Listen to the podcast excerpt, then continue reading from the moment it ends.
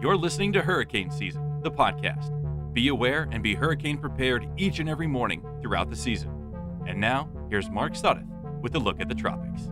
Good morning to you. It is Friday, August 6, 2021, and here's what's happening in the tropics as we look ahead to the weekend.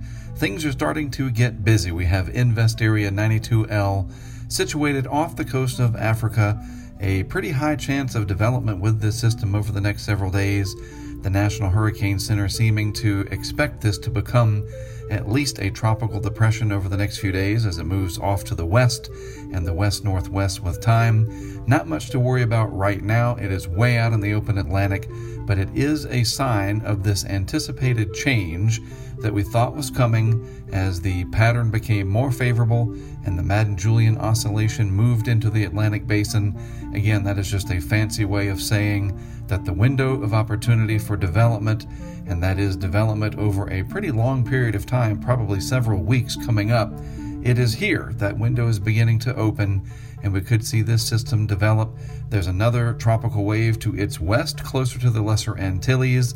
National Hurricane Center officially giving it a low probability of development, but it could bring some sensible impacts, impacts that you can feel to the northeast part of the Caribbean, maybe from Guadeloupe, northwest from there towards the U.S. and British Virgin Islands, and maybe even eventually Puerto Rico.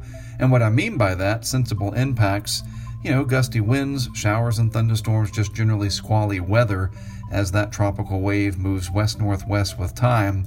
And we're getting to the time of year where any of these disturbances could develop, not necessarily out of nowhere, but while we might not see development in the modeling for the next couple of days, beyond that time frame something might pop up from one of these systems because they are essentially seedlings in a very fertile field right now and all they have to do is have the opportunity to take root and we could have could have trouble close to our shores you know whether it's the Caribbean, the Bahamas, Central America, Florida, the Gulf Coast, the East Coast, you name it, these systems kind of getting closer to us as they develop, that could be a problem later on. I will go over all of these features and more during my Hurricane Outlook and discussion video that I will post on YouTube later this afternoon.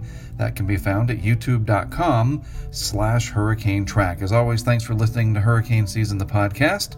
I am Mark Sudduth. I will be back with more for you tomorrow.